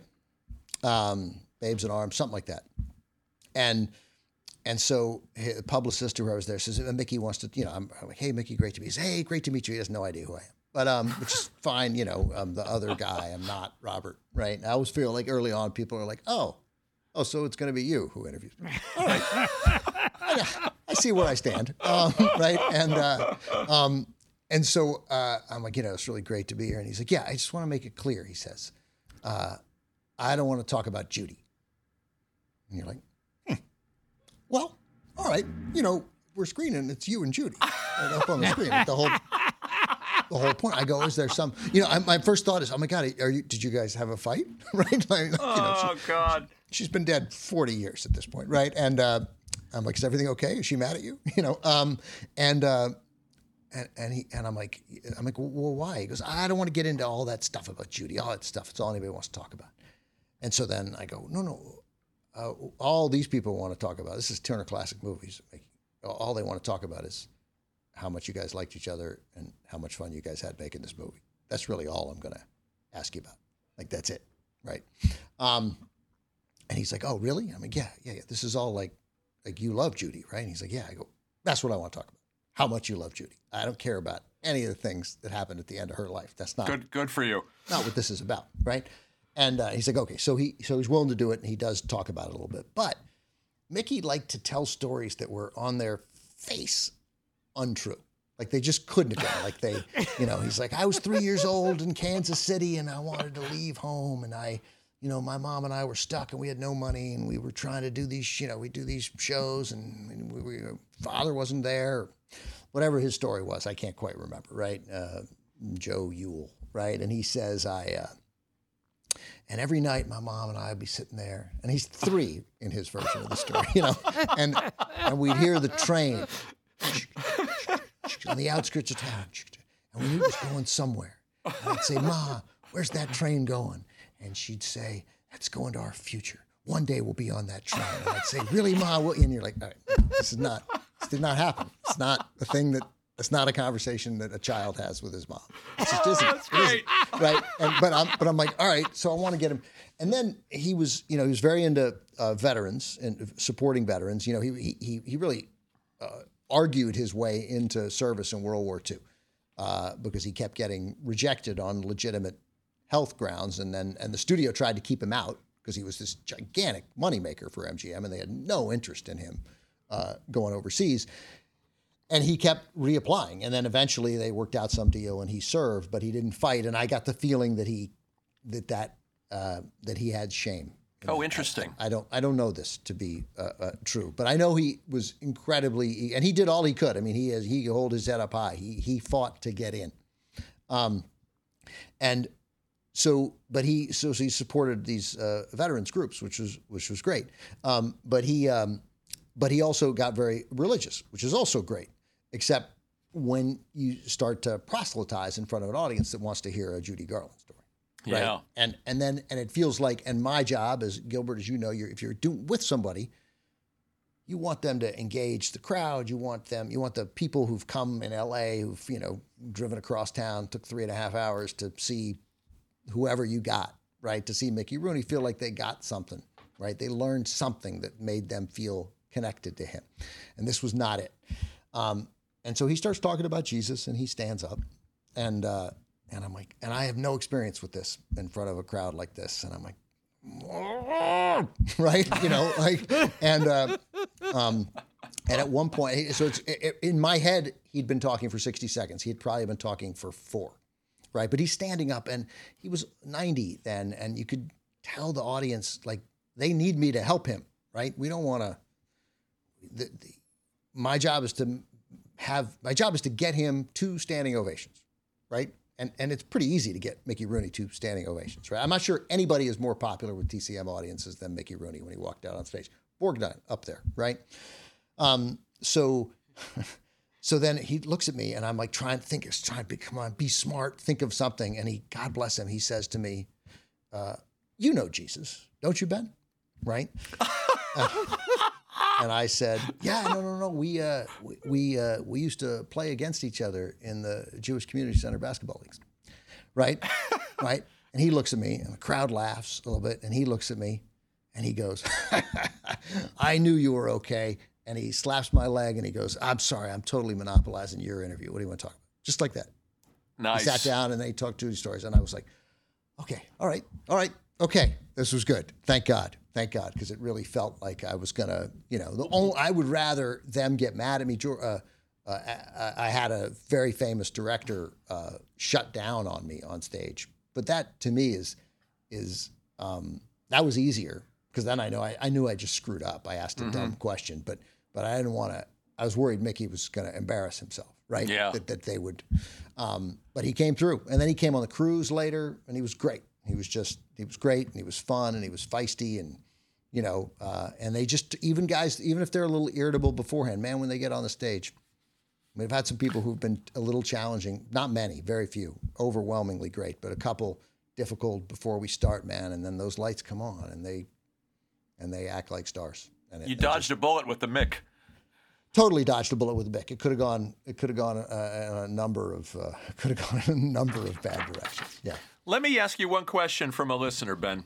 Oh, as Oh, we yeah. wa- as we wind down, our, friend Eric Ryan, what does Ben think the future holds for in-person communal movie theater experiences? Remember them? Yeah, I mean, you don't want. I mean, these. I don't know. I, I God bless him. Thank you for asking. I don't know, man. I don't know anything. Like I'm Yeah. not. I, I don't. I can't predict. I, I think that there will be a over. Some theaters are going to close down. I guess, right? But I mean, I think we're going to crave the things that we haven't had. That's what we crave in life, right? To see a comedy with an Yeah, what, do you, audience. what do you covet, right? When Silence of the Lambs said, you you know you, uh, so you, you know you covet what you can see, right? And and and in that sense, I feel like we can see what we had, right? Like, and so we just want these things. So I don't know. I think we're going to go back to theaters. Um, you I know, maybe so. they won't be as full. Maybe there'll be a little more room for a bit. But you know, I mean, once we get to you know we start hitting 40 50 percent vaccinated and we get within sight of what we're imagining herd immunity to be i think people are going to i mean you know i go to i love to gamble. I'm i'm pretty confident that vegas is going to come back and if you know and so i think movie theaters will come back. I, I think that we're going to have to reimagine the way we see movies obviously you know and it's going to be much more commonplace to see a big movie uh, at home but uh, but theaters aren't going to aren't going to aren't going to go away if they're going to make 300 million dollar Marvel movies, they're going to have theaters to put them in, and those theaters are going to want to show something when those movies aren't available. That's a good point. That's a good point. What what is uh, what is the the best part of the job? What's the best part of the gig? And I heard you say too. I found this interesting that when you're on a cruise, when you're at a festival, there's there's another member of the Mankiewicz family. Hey guys, you, uh, you, uh, what are you doing? It's okay. Hey, Bunk, Bob, Bobby, Bunky, it's okay. It's another dog. It's another dog. It's okay, guys. Sorry about that. Bunky. God, he's so dumb. He's so dumb. I have one great dog and one other dog. Oh, I saw that in your TCM bio. It's totally true. Uh, I, I've heard that on the uh, at the festivals and on the cruises that you're so busy, uh, you know, introducing things and, and schmoozing and, and doing all the things you have to do that you hardly get to see the films. Oh, I have, I've seen Airplane. I saw Airplane. That's the one movie I've seen. I saw, uh, and I saw one Nitrate Noir. and I don't even remember which one it was, uh which was awesome because it was at midnight, right? But the um, other than that, the only movie I've seen start to finish. I went to see Citizen Kane the like early year because I had time and I wasn't doing as much the first couple of years of the festival, and I swear to God, I mean, I slept hard. Like, I mean, I hadn't been, I had been up, it had been tense, I'd been there, and then I just, whatever. I've seen it. I know how it works. The theater's dark. I was out. Must have slept 40 straight minutes, longest I've ever slept in a movie. Um, and then I saw Airplane in its entirety. We screened it late at night at the uh, Chinese Theater in LA. Um, and we, you know, we had Robert Hays and we had one of the Zucker brothers and Jim Abrahams. Um, and it was great. And the theater's packed, midnight screening of Airplane on, I guess, probably the 30th anniversary or something, 40th anniversary. And it was hilarious. It was such, so great. That was fun. Um, and uh, Again, but- again, the importance of seeing a comedy with an audience. Oh yeah, comedy with an audience, and, Yeah. and it was just it was so. I mean, it still it was funny then. It's funny now, and uh, uh, that was great. But I think that's it. I'm, and I don't think I've. I'm not sure I've ever seen a movie on the cruise. You know, um, but it's great. I love. You know, I mean, I, I like the I like schmoo- schmoozing with the audience. I mean, they, you know, they they they love movies, man. I mean, it's like, you know, it's just it's an audience of people who love classic movies. I mean, you know, the- the- you know, it's, it's I mean, it's it's like guys like you guys. right? Well, you know, And, yeah. That's us. We, we, we shared in your intro that you and Gilbert share a love of Ace in the Hole, but you seem to be fond of a lot of movies about journalism, Oh, I love like, a good like I- Face in the Crowd and Yeah, and and, and you know, and and, uh, and, and uh, network and all the President's Men and Network. All the and- President's yeah, Men is great. yeah, and Spotlight. You know, uh, yeah, I mean, good journalism. Uh, uh, uh, Deadline USA with oh, Bogey. it's a good one. Yeah, I mean that's Yeah. as that's as good as it gets. Yeah, I mean the journal, you know, journalism at its best, man. It's like, you know, we were talking about corporate power, like, you know, that's what we're supposed to do. That's why corporate ownership of all media is uh, dangerous, right? Because the idea is that they got to, you know, they're not supposed to just stand up to politicians. They're supposed to stand up to where the power is, and the power is always with the money. Um, and uh, so, I, anyway, I, I, you know, that's the speech Ned Beatty gives in Network. Yes. The best part of Network is the speech Ned Beatty gives, where he's like, "What are you talking about? Like, this is, you know, essentially we're run by an oil company, um, uh, something like that." Anyway, so uh, so I love good journalism movies, but Ace in the Hole is good for a, a you know, a- oh, that reminds me. Let me just tell a quick Kirk Douglas story. So because that's at, it happened at the festival post Kirk Douglas's stroke many years after. So it was like I don't know, 2012 or something like that. He's at the festival. He, you know, he's not going to be on stage long. You can ask him like two questions, and he's going to get thunderous applause and and get out. And you know, he's his mind worked great. He just couldn't get the words out perfectly. So Kirk Douglas up there, and and but before we before I introduce him and bring him out, I'm backstage in this makeshift green room at the Chinese Theater, and he with his finger, he gets me, come over, come over here. I sit down close to him and he goes, You're related to Joe Mankiewicz, right? And I'm like, Yeah. He's my, he's my uncle, my great uncle. He goes, I made a, made a movie with your uncle. And he- made uh, Letter to Three Wives. And I think Yep. that's what he's talking about, right? I Good go, one. No, I, I know Letter to Three Wives. And Joe won Best Directing and Best Writing for that. Um, and, uh, I mean, and, and I go, Yeah, yeah, Letter to Three Wives. He goes, No, no. I made a Western. Oh, there was a crooked man. Right. And I'm like, oh, yeah, right. And that's, you got it exactly. There was Good a one. good man. Um, and he goes, yeah. Uh, and I go, yeah. And he goes, you know what I learned from that movie? I'm coming in really close to make sure I can hear him. I go, no, what? He goes, I learned your uncle shouldn't make a Western.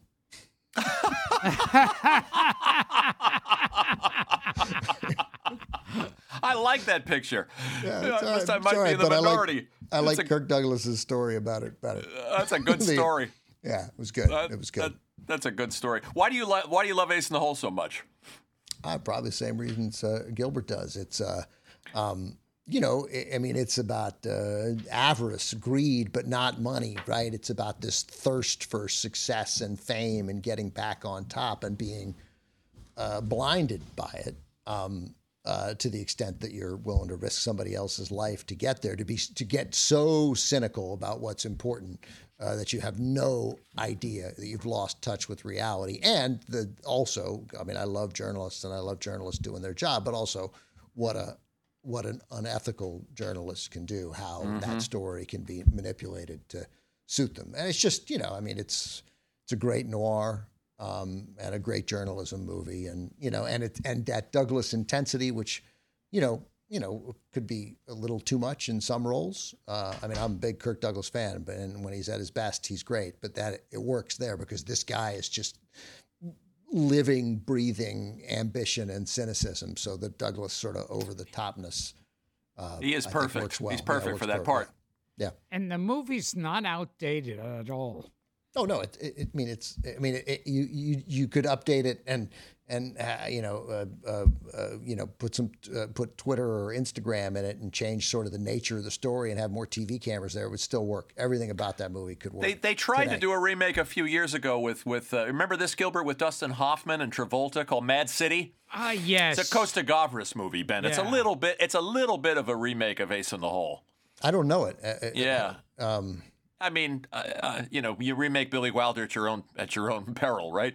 But it's uh, but it's you know, it's you know it's what Billy Wilder movie I just saw that I liked that I didn't. I mean, I guess I'd. I don't even. Maybe I hadn't seen it, but I mean, uh, the, his version of the front page with the Matthau and yeah, it's fun.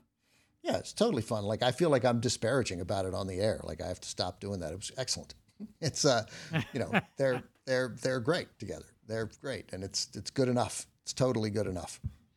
Because your friend Peter Bogdanovich is such a good mimic, we had him on here, and he did his Walter Brennan for us, and his Hitch, and his Jimmy Stewart, and because you're such a Gilbert fan, we're going to favor you, Gilbert. You should favor Ben with a little bit of your Peter Lorre, because Ben is Ben is very fond of Casablanca, Who isn't? No, it's you who ruined it. You, it's your stupid attempt to buy it. Kevin found out how valuable it was. No wonder we had such an easy time getting it. You idiot! You bloated fathead! oh, it's so good. That's so good. Oh man, thank you, thank you for. Uh, oh man, that is that is. He does Sydney Greenstreet too.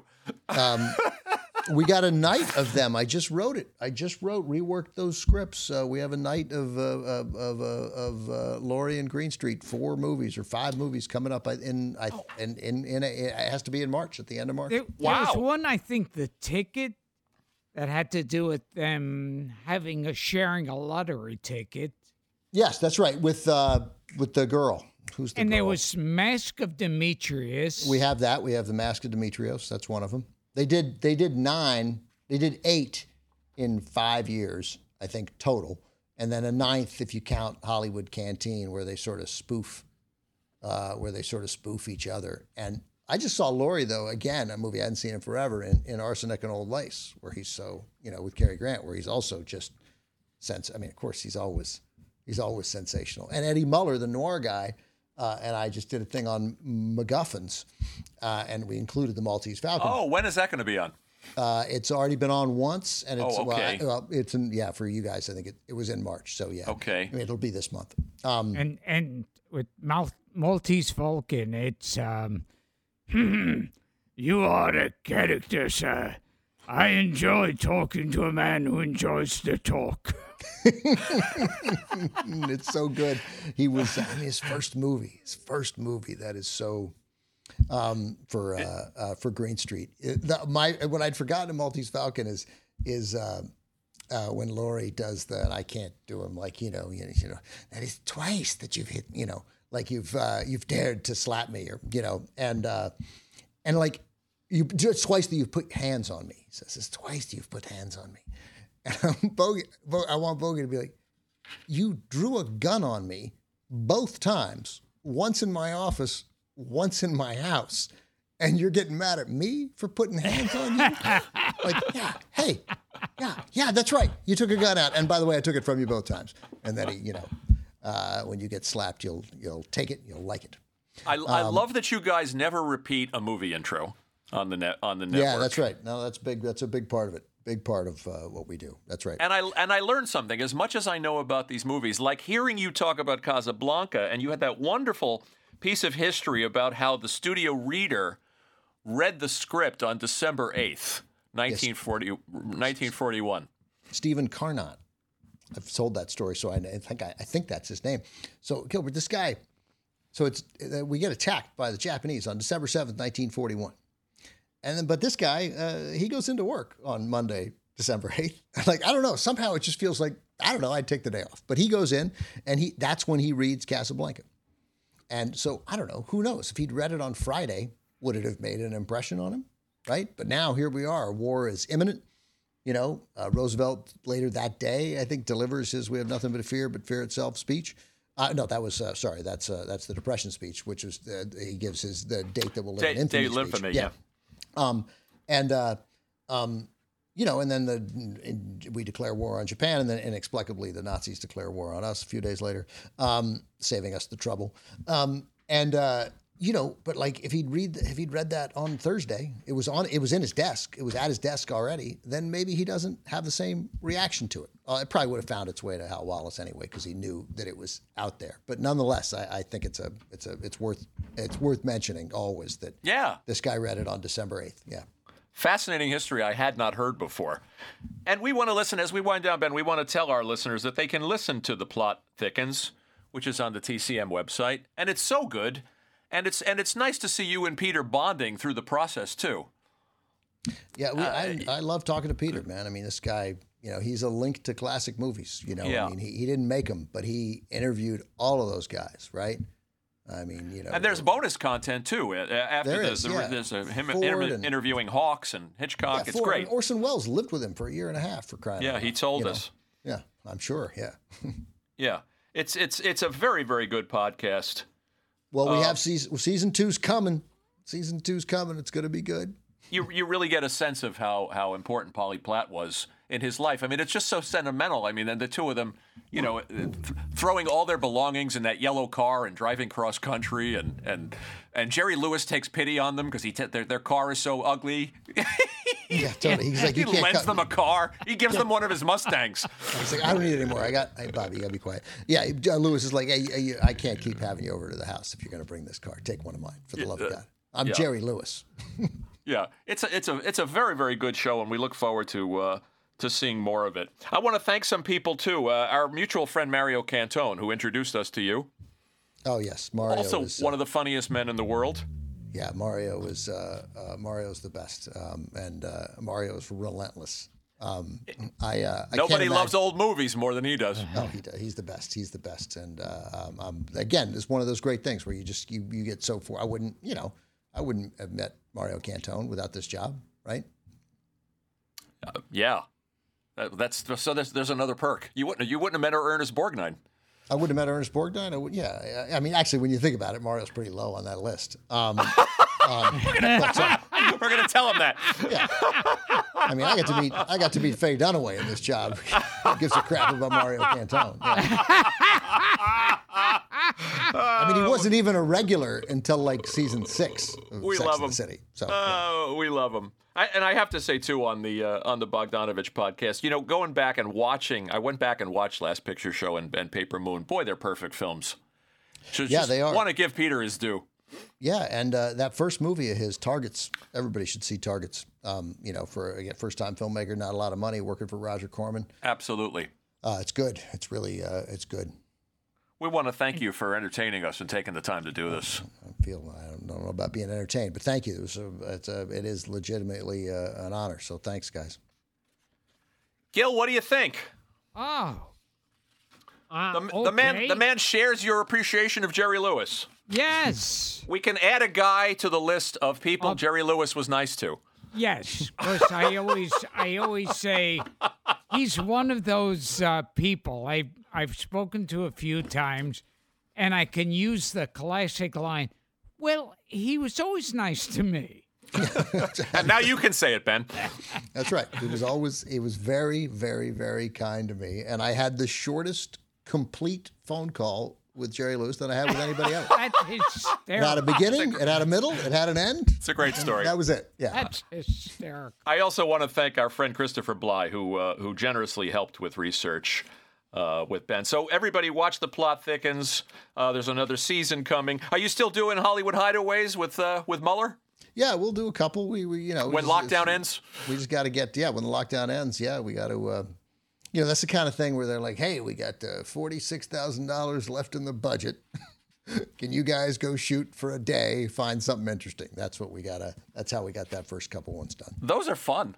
Yeah, they were great. I love doing them. I mean, Eddie, Eddie's become a great friend, and uh, and he's so smart. Uh, so uh, you know, I love talking to Eddie, and I love uh, and I love making fun of Noir Alley when I toss to it Saturday nights. So I'll, I generally write something that mocks Eddie and the movie when I say coming up next Noir Alley, and like some of them are like I think really good lines, right? Some of them, you know, whatever they're they're like dad jokes, but some of them are solid, and uh, and no one ever ever ever says anything at any. Oh, well, I did one where I said. I don't know. I, I, I we'd finished some movie, and then you know I suggested, which led to a sequel. And I go, uh, you know, and that's and it was you know some nonsense. It'd be like a you know it was like a, a, a seems like it was like foul play, which would lead to seems like old times. And I'd be like, you know, they made seems like old times, and that's the movie we have coming up next tonight on Noir Alley with Eddie Muller. And then I'm like, I'm just kidding. Nah, we, that's not what Eddie has on Noir Alley. I, I have no idea what he has. I've never seen Noir Alley, and I never will. Right? and, that's, and then That's a nice. and that one gets Nice like, diss. hey man, you got the fight you guys are having needs to happen uh, off air. You know, we we you know people on Twitter. I must have gotten.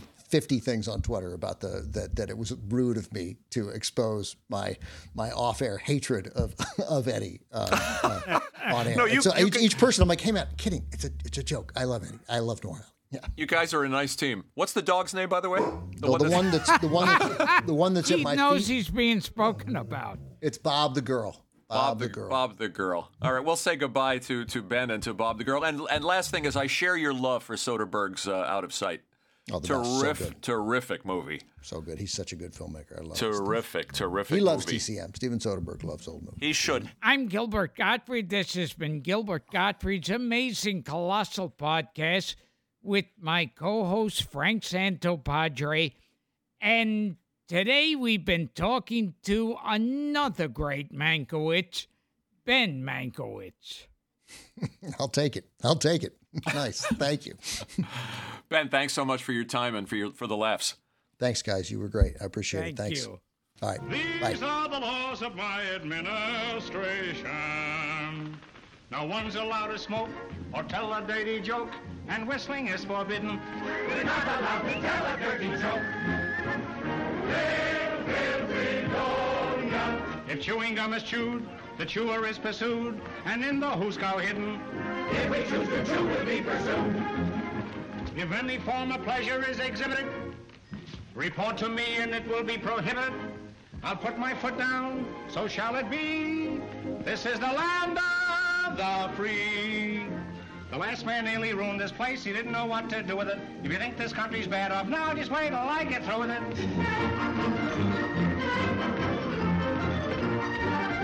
The country's taxes must be fixed, and I know what to do with it. If you think you're paying too much now, just wait till I get through with it.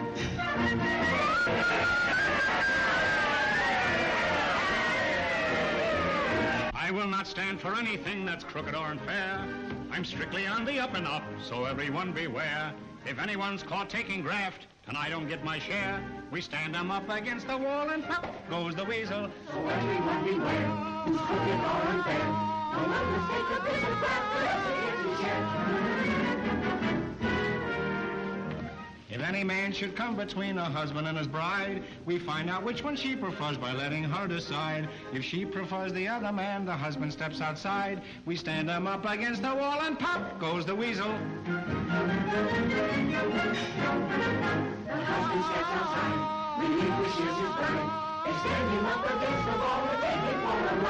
You have an appointment at the House of Representatives.